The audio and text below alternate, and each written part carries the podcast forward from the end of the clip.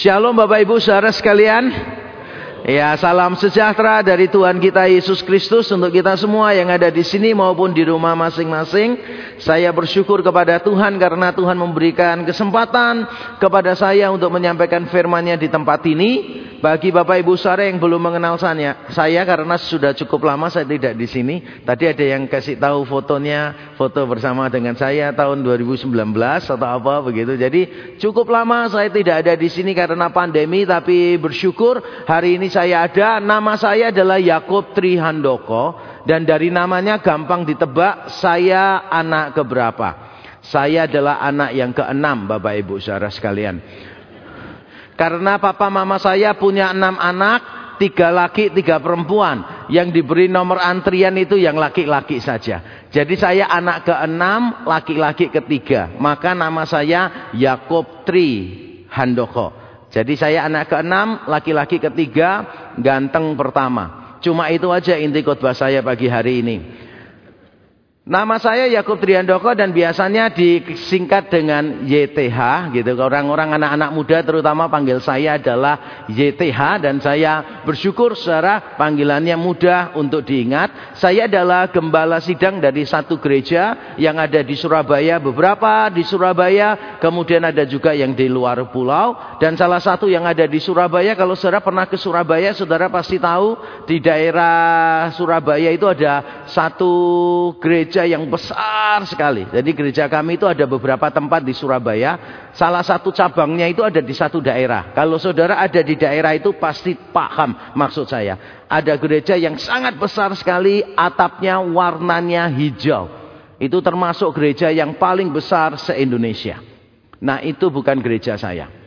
Tapi kalau mau mencari gereja saya, paling enak patokannya nyari gereja itu dulu. Jadi kalau mau tahu gereja saya, salah satu cabangnya, cari gereja itu. Karena gereja itu ada di gang satu, dan gereja kami salah satu cabangnya ada di gang dua. Jadi kalau mau ketemu yang ini, cari yang besar dulu. Secara posisi, lokasi sangat dekat, secara nasib sangat jauh saudara. Yang satu besar sekali, yang satu kecil saudara. Tapi tidak masalah itu justru yang Alkitabiah. Karena Alkitab berkata jalan yang lebar menuju maut, jalan yang lebar yang sempit menuju hidup saudara.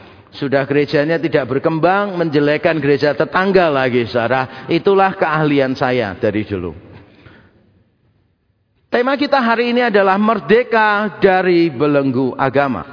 Dan saya ingin memulai dengan sebuah kisah pilu dari pedalaman-pedalaman. Ini menjadi kisah yang sering kali dialami oleh para misionaris dan ini sering kali membuat mereka frustasi.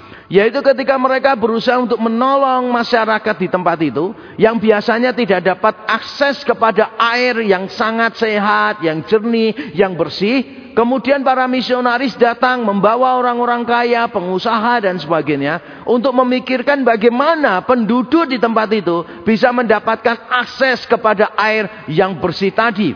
Dan yang terjadi sering kali berulang-ulang saya dengar langsung dari mereka adalah ini. Mereka berusaha untuk mendatangkan alat-alat yang sangat mahal, filter air yang harganya ratusan juta. Mereka bangunkan tempatnya sekaligus supaya nanti air dari sungai bisa disedot oleh pompa, kemudian taruh di sana dan mereka sediakan solar cellnya sekaligus, mereka sediakan pompanya, mereka sediakan filternya sehingga masyarakat itu bisa menikmati air yang bersih dan tidak usah sakit-sakit lagi, saudara. Dan ternyata walaupun filter cadangan sudah disiapkan begitu rupa, ini dia yang terjadi. Setengah tahun kemudian para misionaris kembali ke tempat itu dan mereka mendapati penduduk desa tetap pada posisinya semula. Mereka tetap mengandalkan air dari sungai itu dan tidak mau mengandalkan air bersih yang disediakan. Filternya tidak diganti dan seterusnya. Mereka menganggap bahwa mengganti filter itu adalah hal yang sangat merepotkan sekali sehingga mereka lebih memilih untuk kembali ke air sungai itu. Padahal kalau Bapak Ibu Saudara pernah ke pedalaman, saya beberapa kali ke pedalaman, saya juga mandinya di sungai, saudara. Pada waktu mandi di sungai itu serunya setengah mati kalau di pedalaman. Jadi kalau di Kalimantan itu kita mau mandi, maka di antara daratan dan gubuk di tengah sungai itu hanya dihubungkan dengan kayu yang besar begitu.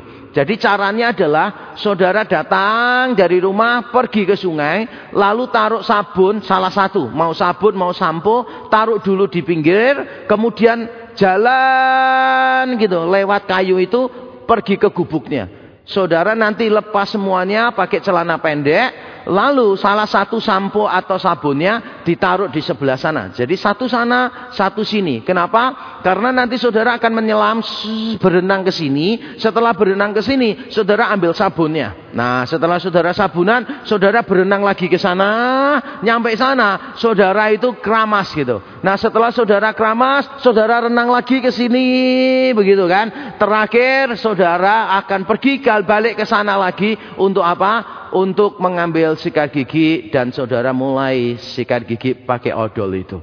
Saya melakukan itu. Kalau saudara tanya lebih bersih enggak? Saya jawab tidak tahu. Tapi kalau lebih segar pasti. Lebih bersih enggak tahu. Pada waktu saya mau sikat gigi, saya ngambil airnya begini, saya mau begini, saudara. Itu ada emas batangan lewat-lewat gitu, saudara. Maafkan saya, tiba-tiba Bapak Ibu saudara agak merasa lapar sedikit. Tapi itulah yang terjadi saudara. Dan mereka pada waktu minum, mereka minumnya dari air sungai yang sama itu. Mereka taruh di ember, mereka biarkan di situ selama tiga hari. Karena setelah tiga hari, debunya itu semuanya, lumpurnya itu turun. Tapi mereka lupa, bakterinya naik semua. Itulah sebabnya banyak orang tidak sehat. Banyak orang sakit. Tapi begitu dikasih air saudara. Diberi fasilitas yang luar biasa. Mereka biasanya untuk mengganti filter pun malas. Dan mereka kembali kepada kebiasaan yang lama. Nah saya khawatir hal yang sama terjadi pada kita saudara. Dulu kita belum bertobat, belum mengenal Kristus. Kemudian kita setelah mengenal Kristus, ternyata kita balik pada konsep yang lama. Konsep yang lama seperti apa? Misalnya ini, Bapak Ibu Saudara kalau berkata begini, kita ini kalau mau masuk surga harus berbuat baik. Kita ini berbuat baik supaya masuk surga. Kita berbuat baik supaya tidak dihukum di neraka.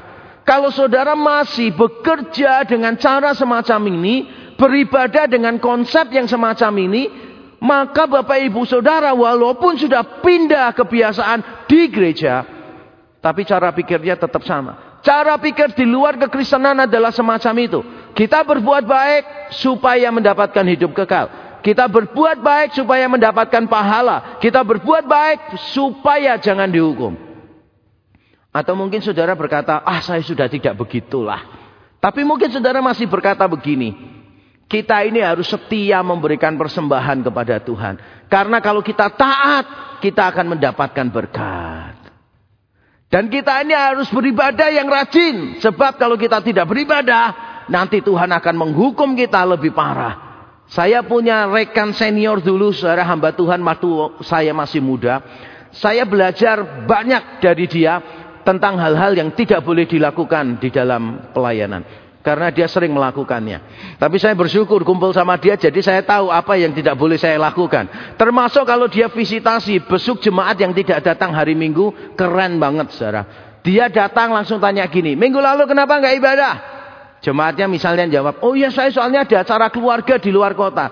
Teman saya langsung ngomong gini, kamu ya ibadah malah keluyuran. Nanti sama Tuhan kamu pergi dibuat kecelakaan, kakimu patah satu, baru kapok kamu itu. Minggu depan orang itu aktif ibadah terus. Saudara. Tapi bukan karena mengasihi Tuhan, karena mengasihi kakinya itu. Saudara. Bukankah ada banyak di antara kita punya konsep semacam itu? Saudara tidak melakukan dosa, hanya karena saudara takut dengan konsekuensinya. Kalau semua ini masih ada di dalam diri kita, berarti kita masih terikat dengan agama yang lama dan kita perlu dimurnikan lagi hati kita. Kalau saudara ketika memberikan persembahan dengan pemikiran Tuhan aku beri, Tuhan balas berlipat kali lipat. Pada waktu saudara memberikan persembahan, saudara mengucapkan pengakuan iman. Empat kali empat sama dengan enam belas. Sempat tidak sempat Tuhan wajib membalas. Kalau itu pengakuan iman saudara pada waktu memberikan persembahan, berarti saudara benar-benar perlu mendengarkan khotbah ini, saudara. Mari kita membaca bersama-sama di dalam Ibrani 3 ayat 1 sampai yang ketiga.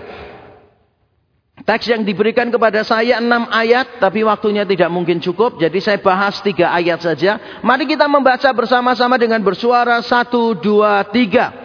Sebab itu, hai saudara-saudara yang kudus, yang mendapat bagian dalam panggilan surgawi, pandanglah kepada rasul dan imam besar yang kita akui, yaitu Yesus.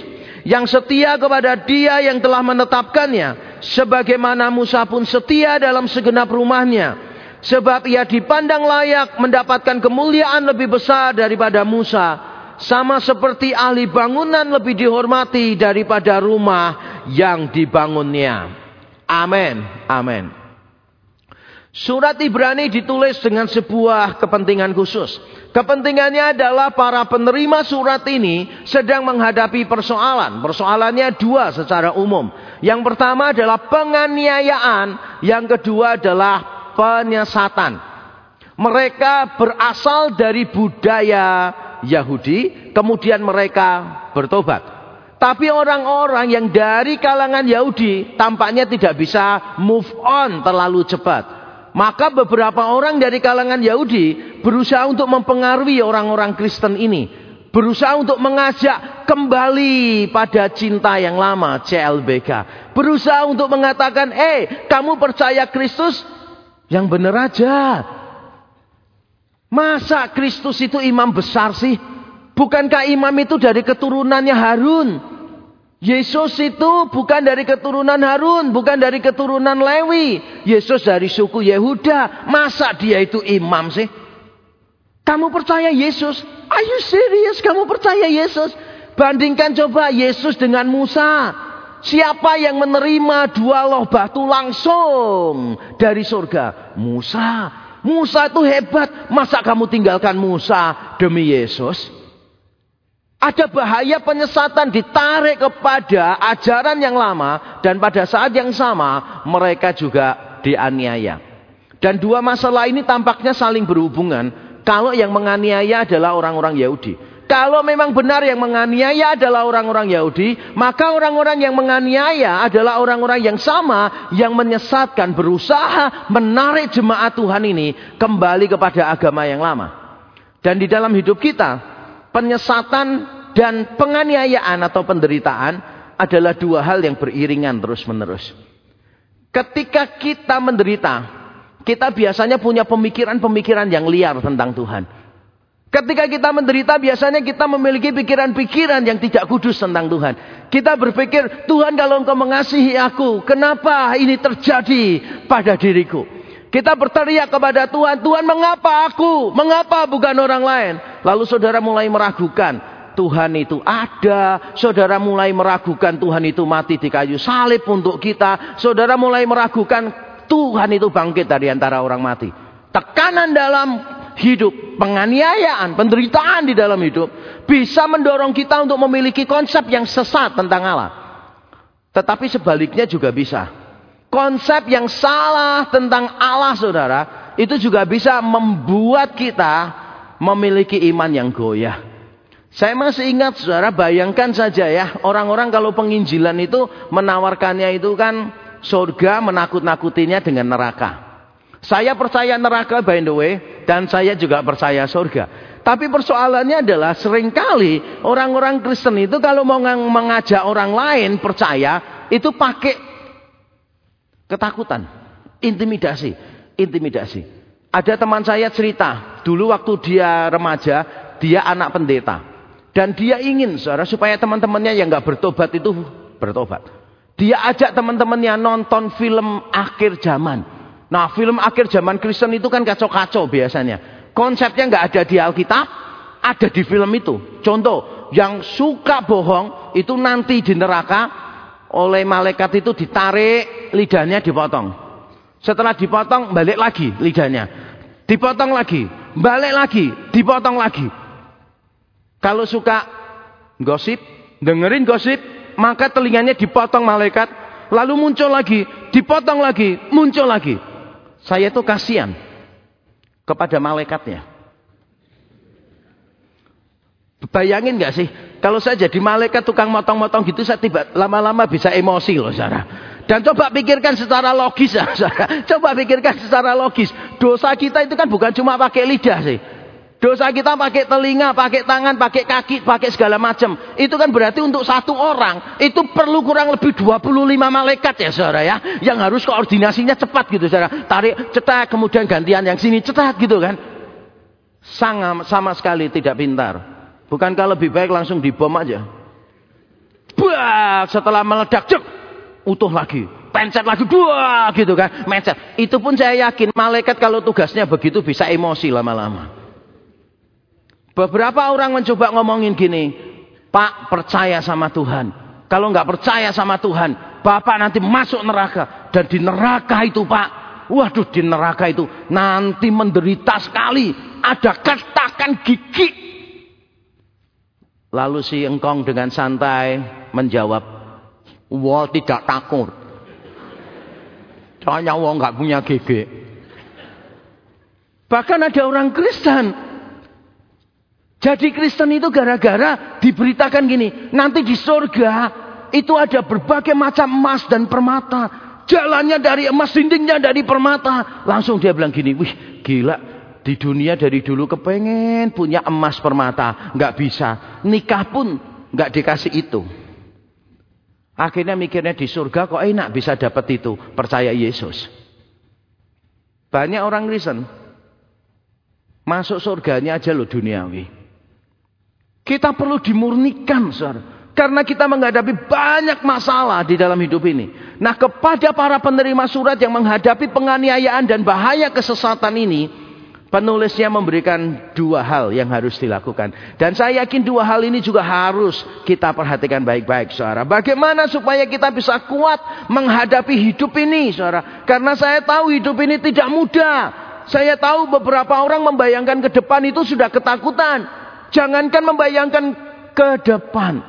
Membayangkan besok saja sudah menjadi hari yang sangat menakutkan bagi sebagian orang. Saudara entah berapa kali kita itu bisa menutup satu malam. Kita menutupnya dengan bersyukur. Kalau kita mau jujur, saudara saya tahu ada sebagian di antara kita yang tiap hari malam bisa tidur saja. Itu barang yang mahal untuk saudara. Ketika saudara mau tidur, saudara berkata, Tuhan terima kasih. Habis tenagaku malam ini.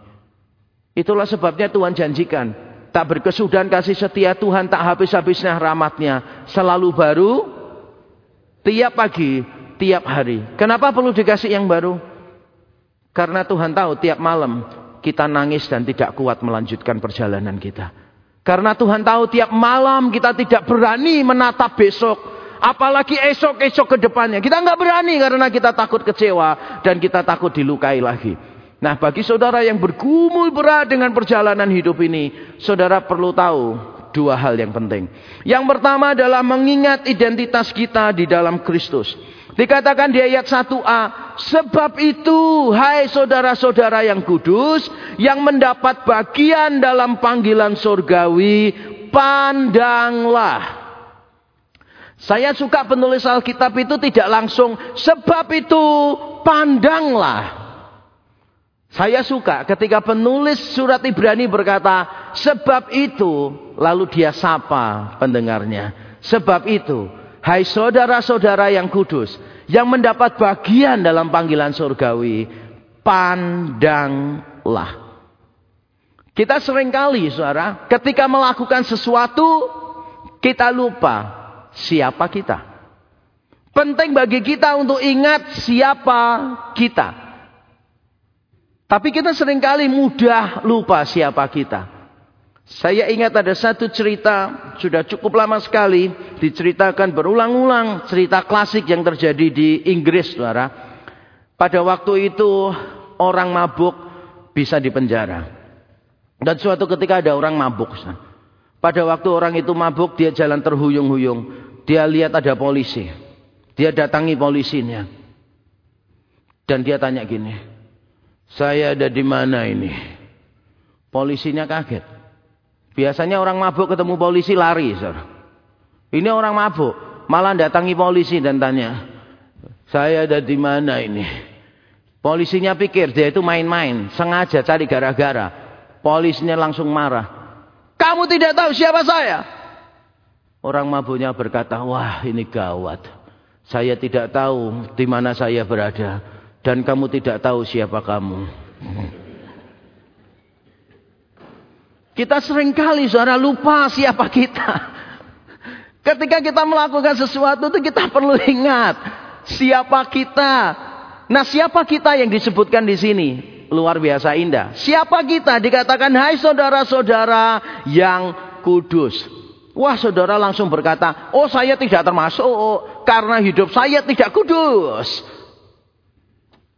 Tidak, saudara termasuk. Siapa saja yang percaya kepada Kristus termasuk karena di dalam pasal yang kedua beberapa ayat sebelumnya dikatakan demikian. Sebab ia yang menguduskan dan mereka yang dikuduskan mereka semua berasal dari satu. Itulah sebabnya ia tidak malu menyebut mereka saudara. Kita ini kudus bukan karena tidak punya dosa. Kita ini kudus karena dikuduskan oleh Kristus. Dan di dalam pasal 13 ayat 12 dikatakan itulah sebabnya Yesus telah menderita di luar pintu gerbang untuk menguduskan umatnya dengan darahnya sendiri. Ini mengingatkan kita bahwa dulu ketika bangsa Israel menyembah anak lembu emas dan Tuhan marah luar biasa. Tuhan tidak mau kemah pertemuan ada di tengah-tengah umatnya. Tuhan perintahkan Musa memindahkan kemah pertemuan jauh dari perkemahan sebagai tanda hukuman untuk mereka. Dan yang terjadi adalah Kristus menanggung hukuman itu, menanggung rasa malu itu supaya kita semua bisa dikuduskan. Saudara kita semua punya masa-masa kelam di dalam hidup kita. Kita semua punya catatan kelam di masa lalu. Tapi saudara dengar saya baik-baik. Itu tidak akan pernah menghalangi Allah untuk mengejar dan mengasihi kita. Saya sangat berubah ketika saya membaca buku yang dikarang oleh A.W. Tozer, saudara. Kalau saya tidak salah judulnya Knowing the Holy. Dan dia tuliskannya begini, saudara. Allah tidak pernah kaget dengan dosa-dosa masa lalu kita. Dosa-dosa kekinian kita. Dan bahkan dosa-dosa di masa depan kita. Karena Tuhan telah melunasi semuanya. Dia tahu semua dosa yang akan kita perbuat tapi toh dia tetap mati untuk kita. Tapi dulu saya berpikir bahwa ketika Tuhan mati, Tuhan itu cuma menyelesaikan dosa-dosa saya yang dulu sebelum saya percaya kepada Tuhan. Berapa banyak di antara saudara yang bertumbuh jadi orang Kristen dengan konsep seperti saya? Ketika kita percaya Tuhan mengampuni dosa kita, pengampunannya itu hanya berlaku untuk dosa sebelum saya percaya. Setelah saya percaya dan berbuat dosa, itu urusan saya sendiri. Saya harus mencari cara supaya diampuni oleh Tuhan. Maka banyak orang Kristen begini saudara ketika percaya Yesus. Tuhan aku serahkan seluruh dosa masa laluku ke dalam tanganmu. Tapi nanti dosa yang ke depan. Selesaikannya sendiri. Jadi kalau berbuat dosa satu. Dia pikir harus berbuat baik dua. Berbuat dosa dua. Harus berbuat baik empat. Supaya tetap bisa diampuni. Padahal orang Kristen. Padahal puluhan tahun jadi orang Kristen. Bapak Ibu Saudara dengar saya baik-baik. Alkitab berkata begini. Tidak tahukah kamu bahwa tubuhmu telah lunas dibayar. Lunas itu berarti tidak ada hutang dosa kita sama sekali. Bukan dosa dulu, dosa sekarang, dosa yang akan datang. Semuanya sudah lunas dibayar. Lah kalau Tuhan itu cuma menyelesaikan dosa masa lalu, saya yakin ayatnya bunyinya bukan gitu. Bunyinya pasti begini. Saudara-saudaraku tidak tahukah kamu bahwa tubuhmu, uang mukanya sudah dibayar. Karena itu jangan lupa membayar cicilannya. Ayatnya bukan begitu kan? Ayatnya berkata lunas dibayar, saudara. Jadi apa pun dosa kita masa lalu kita, mungkin saudara merasa saya tidak layak dikasihi oleh Tuhan. Dengar saya baik-baik, saudara. Tidak ada satu orang pun yang layak untuk dikasihi Tuhan. Tapi toh Tuhan tetap mengasihi kita. Kenapa saya perlu tekankan ini? Karena saya pernah mendengar cerita yang menyedihkan dan saya sering pakai sebagai ilustrasi. Ini true story. Pada waktu saya kuliah di Amerika, waktu S2 dulu tahun 2019, 1999 sampai 2001 saya lulus S2 dari Amerika. Udah tua banget ya saya lulus S2-nya itu ya. Jadi pada waktu itu ada berita, seorang anak hamba Tuhan bunuh diri dengan cara menembakkan pistol ke kepalanya. Wah, kaget. Sadis banget dan saya nggak kira. Tapi pada waktu saya menghadiri acara pemakamannya, di situ dibacakan catatan bunuh dirinya dia. Dan tulisannya kurang lebihnya begini. Tuhan engkau tahu aku mengasihi engkau. Tapi aku gagal, gagal, gagal. Aku terus menyakiti engkau. Aku tidak layak dikasihi. Tuhan terimalah aku pada dirimu. Orang ini kelihatannya mengasihi Tuhan. Tapi sayangnya dia tidak mengenal Tuhan. Mengenal intim Tuhannya. Karena kalau dia mengenal intim Tuhannya, dia seharusnya tahu dari awal dia jauh lebih berdosa daripada yang dia kira. Saudara dalam seminar kemarin saya memberitahu, kita ini jauh lebih berdosa daripada yang kita kira. Daripada yang orang lain ketahui tentang kita. Tapi toh Allah tetap mengasihi kita. Jadi apa pun dosa kita, masa lalu kita, percaya kepada Tuhan, Tuhan kuduskan. Sehingga Tuhan bisa berkata, hai anak-anakku yang kudus. Saya saudara masih bergumul dengan dosa. Tapi kita adalah orang-orang yang sudah dikuduskan dan terus menerus dikuduskan.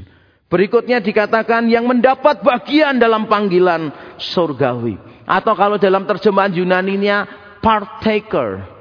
Kita ini pengambil bagian di dalam panggilan surgawi. Panggilan apa itu saudara? Di dalam pasal 11 ayat 16 dikatakan. Tetapi sekarang mereka merindukan tanah air yang lebih baik yaitu satu tanah air surgawi.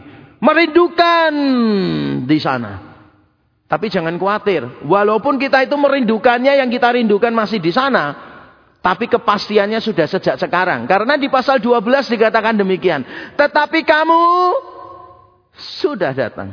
Bukan akan datang. Tetapi kamu sudah datang ke Bukit Sion, ke kota Allah yang hidup.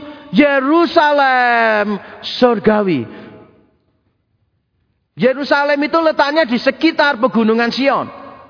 Kita itu nanti akan ke Yerusalem surgawi. Bukan yang di Israel. Tapi di surga, di langit dan bumi yang baru. Dan digambarkan kita ini sudah ada di Bukit Sion. Kita sudah melihat surga itu.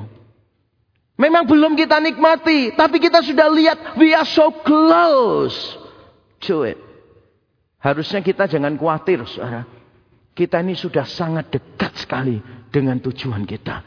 Makanya jangan kita menyerah dengan keadaan apa pun, saudara. Ada beberapa orang takut, saudara, menghadapi masa depan.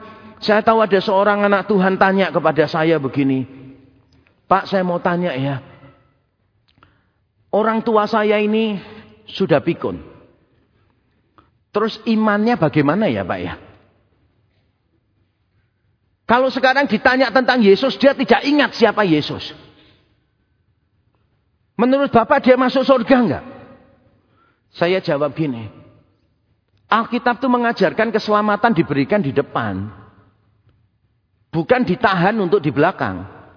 Ketika kita percaya kepada Tuhan dengan sungguh-sungguh, maka kita sudah diselamatkan. Karena sudah diselamatkan, kita berbuat baik. Saya harap Bapak Ibu Saudara memahami keunikan kekristenan ini dibanding yang lain. Alkitab mengajarkan kita berbuat baik karena sudah diselamatkan. Jadi keselamatan ditaruh di depan. Bukan menunggu di belakang saudara. Kita sudah diselamatkan. Karena sudah diselamatkan. Makanya kita terus menerus berbuat baik.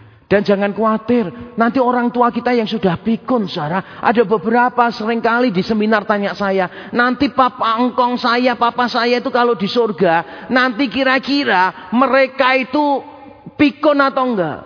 Saya kasih tahu, pasti enggak pikun. Tuhan kasih tubuh yang baru, ingatan yang baru.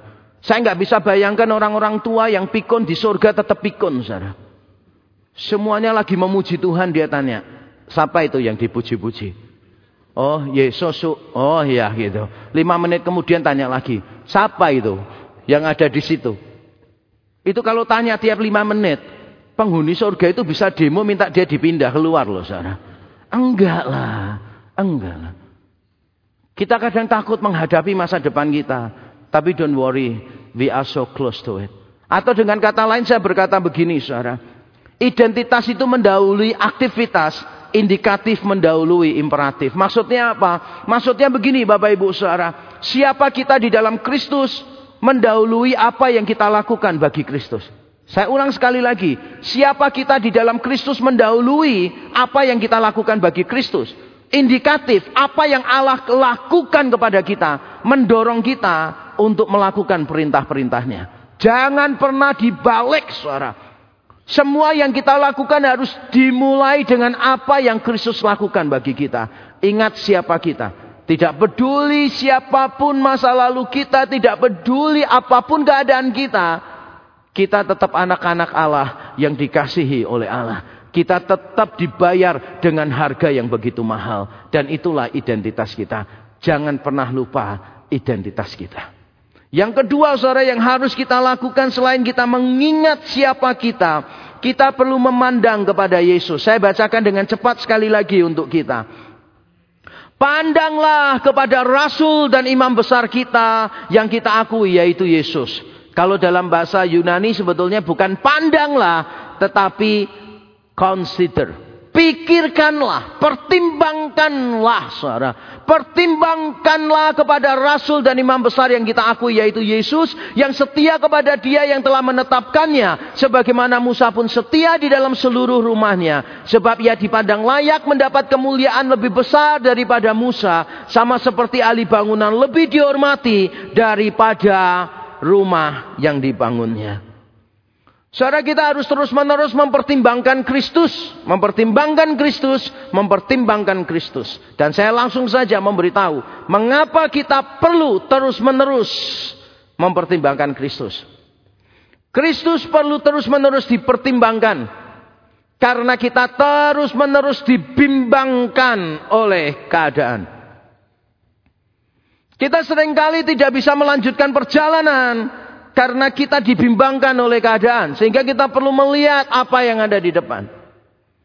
Kalau Pak Reko tadi punya cerita tentang orang yang pergi ke puncak gunung. Orang yang fokus sampai lupa melihat kanan kiri. Saya punya pengalaman yang sedikit berbeda saudara. Saya dulu adalah koordinator pemuda di satu gereja di kota kecil. Saya ajak anak-anak itu biasa kalau Sabtu berapa Sabtu sekali naik sepeda bersama-sama lalu naik gunung. Nah, beberapa gunung dari yang kecil-kecil terus naik-naik sudah kami taklukkan. Lalu ada info, wah ini ada gunung tiga jam naik sepeda kayu dari sini. Bagus gunungnya. Saya langsung umumkan siapa yang mau. Oh banyak yang mau. Semangat pergi saudara. Sudah tiga jam lebih naik sepeda. Gunungnya nggak kelihatan. Terus tanya sama orang di desa. Tanya, mbah nyuwun sewu badai nyuwun tanglet mbah. Niki. Gunungnya di mana ya Mbah ya gitu. Permisi Mbah mau tanya gunungnya di mana? Dia omongin begini, tidak jauh mboten tebe, cuma dua kilo dari sini. Wah, semangat cuma dua kilo. Padahal ini orang-orang kota loh saudara ya. Lah kalau gunung itu cuma dua kilo, mesti nak puncaknya kelihatan sih. Kita ini dengan polos nggak lihat puncaknya, tetap ngayuh terus saudara dan percayalah, udah berkilo-kilo berkilo-kilo saudara, nggak ada gunungnya. Lalu mulai tanya orang lagi, ini masih lama mbah, uh, setengah kilo. Langsung semuanya noleh. Berarti lima kilo ini. Kalau setengah berarti lima. Ya sudah jalanin, akhirnya jalanin suara. Setelah lima kilo, eh ternyata benar. Jalannya mulai naik nih, mulai naik, mulai naik. Wah seneng. Tapi tambah lama tambah naik suara. Sehingga terjadi perubahan. Yang sebelumnya orang naik sepeda, mulai terjadi kebalikannya sepeda naik orang. Jadi kami angkat sepedanya semuanya naik menuju ke Sion, saudara. Menuju ke Sion gitu kan. Pada waktu jalan udah mulai terjadi persoalan. Beberapa bilang gini, "Udah pulang aja, jalannya jelek." Jalannya jelek, kaki kita sakit semua. Tapi yang sebagian ngomong, "Jangan, Gunungnya bagus sekali gitu kan. Yang satu bilang, iya tapi jalannya jelek. Yang satu ngotot, gunungnya bagus sekali. Dan saudara bisa tahu bagaimana perasaan saya di tengah-tengah. Lalu saya ngomong gini, begini saja deh, kita tetap jalan. Katanya orang di situ ada sungai yang berjernih, bening airnya. Nanti kalau benar-benar kita nggak kuat, kita mainan di sungai. Nanti setelah mainan kita merasa kuat, kita naik lagi. Kalau nggak kuat ya sudahlah. Kita for the sake of many people, kita tunda untuk besoknya. Dan ternyata memang cuma main di sungai, pulang dan tidak pernah tahu, tidak pernah menyaksikan gunungnya. Sampai sekarang saya penasaran, saudara. Saya telah mengambil keputusan yang salah. Seharusnya saya melihat ke depan. Sudah dihabiskan berjam-jam menuju ke sana. Hanya untuk mencapai itu. Tapi karena ada persoalan, ada kesulitan di tengah jalan. Kita sering kali distracted. Dan akhirnya kita mau menyerah dari Tuhan. Berapa kali kita menderita dan kita berkata, sudah nggak Tuhan-Tuhanan lah. Sudah, aku nggak kuat lagi ikut Tuhan. Kita sering kali seperti itu.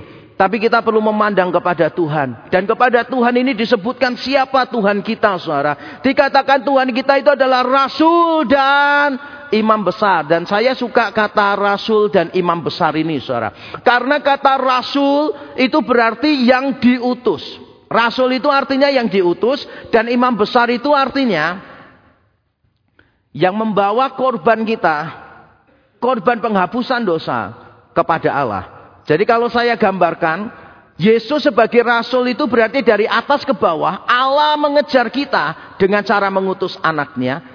Tetapi anaknya bukan cuma rasul yang diutus untuk mendapatkan kita, memberitakan firman kepada kita. Tetapi anaknya sekaligus adalah imam besar setelah kita tahu firman itu dan kita gagal melakukannya, rasul yang sama ini, pribadi yang sama akan membawa kita kepada Allah untuk diampuni. Suara ini adalah karya Kristus yang sempurna. Dia datang menyelamatkan kita dan membawa kita kepada Allah. Dia datang menyatakan firman waktu kita gagal menaati firman. Kristus membawa kita mendapatkan pengampunan dari Allah. Tapi bukan cuma dikatakan dia itu imam besar dan rasul. Tetapi dikatakan Yesus ini sama setianya dengan Musa, tetapi Yesus jauh lebih mulia daripada Musa. Maksudnya apa sih? Saya akan bacakan dari perjanjian lama yang dikutip oleh penulis surat Ibrani ini supaya kita bisa lebih paham. Yesus dengan Musa dibandingkan sama-sama setia, tapi Yesus jauh lebih mulia dan ayat yang dipikirkan ada di bilangan 12 ayat 7 dan 8. Dikatakan demikian saudara. Lalu berfirmanlah Tuhan. Dengarlah firmanku ini. Jika di antara kamu ada seorang nabi, maka aku Tuhan menyatakan diriku kepadanya dalam penglihatan. Aku berbicara dengan dia dalam mimpi. Baca sama-sama ayat 7 dan 8. Bukan demikian hambaku Musa seorang yang setia dalam segenap rumahku. Berhenti sampai situ. Ini dia ayat yang dikutip di Ibrani pasal 3 tadi. Musa itu setia, benar. Tapi saya bacakan ya ayat 8. Berhadapan-hadapan aku berbicara dengan dia dengan Musa. Terserang, bukan dengan teka-teki. Dan ia memandang rupa Tuhan. Musa itu memandang rupa Tuhan dan dia melihat kemuliaan Tuhan yang besar terpancar di wajahnya Musa. Masih ingat ketika Musa turun wajahnya bersinar-sinar? Orang Yahudi sampai berkata, wow silau tutup mata semuanya. Karena kemuliaan Tuhan ada pada Musa. Saudara. Makanya saya kasih tahu, mahasiswa teologi kalau khotbah wajahnya berminyak, harus pakai bedak. Sebab kalau sudah berminyak gitu saudara, kemudian kena lampu sorot, orang itu seperti melihat Tuhan datang saudara. Penuh dengan kemuliaannya gitu. Apalagi kalau hamba Tuhan, hamba Tuhan tertentu ya saudara ya. Yang memang rambutnya sangat sedikit sekali. Nyaris rambutnya nggak ada. Saudara bisa bayangkan ya saudara ya. Ini ada lampu sorot, kena ke lampu taman. Ngerti nggak saudara? Makanya saya sarankan kasih bedak supaya tidak mencuri kemuliaan Tuhan. Musa itu melihat Tuhan, jadi dia melihat kemuliaan Tuhan. Tapi penulis surat Ibrani berkata begini, kemuliaan Musa dibanding Yesus gak ada artinya apa-apa. Seperti kemuliaan pembuat bangunan dengan bangunannya. Yang lebih hebat jelas yang membuat bangunannya. Saudara Musa cuma memberikan perintah-perintah. Dengar saya baik-baik. Musa cuma memberikan aturan, aturan, aturan, aturan, aturan, aturan. Dan Musa tidak pernah menolong kita untuk melakukannya. Kenapa? Karena Musa sendiri gagal melakukannya. Musa tidak sempurna. Dia setia tapi dia tidak sempurna. Dia tidak bisa menolong kita dari tuntutan hukum Taurat. Karena Musa cuma bisa memberikan hukum Taurat. Tapi kita bersyukur kepada Kristus. Kristus memenuhi tuntutan hukum Taurat. Sehingga kebenaran Kristus diperhitungkan menjadi kebenaran saya dan saudara. Kita gagal, tapi kebenaran, keberhasilan Kristus diperhitungkan jadi keberhasilan kita. Kita harusnya dikutuk, dihukum karena gagal menaati hukum Taurat. Tapi kita bersyukur Kristus menanggung kutuk hukum Taurat untuk saya dan saudara. Kalau bukan karena Kristus, kita semua terkutuk di hadapan Allah. Bayangkan saudara, kalau mau dibenarkan itu harus menaati seluruh hukum Taurat. Saudara menuruti 99%, melanggar 1%. Alkitab berkata, engkau bersalah terhadap seluruhnya. Sehingga pilihan kita cuma satu, taat sepenuhnya atau tidak taat sama sekali. Karena kalau saudara tanpa Kristus, saudara tidak bisa taat sepenuhnya. Sama dengan saudara melanggar sepenuhnya. Itulah sebabnya kita perlu Kristus. Saudara saya tidak tahu bagaimana agama saudara sebelumnya. Bahkan ketika saudara sudah jadi Kristen, saya juga tidak tahu bagaimana konsep saudara. Tapi kalau saudara masih punya pemikiran bahwa kepastian keselamatanmu ditentukan oleh perbuatanmu kelak. Maka saya ingin memberitahu saudara. Mungkin saudara akan gagal di tengah jalan. Karena saudara kehilangan fokus di depan. Kita masuk surga bukan karena kita tidak berdosa. Kita masuk surga karena semua hutang dosa kita sudah dibayar sempurna oleh Kristus. Dan saya akan tutup dengan mengingatkan kita begini saudara. Kita ini dituntut sempurna.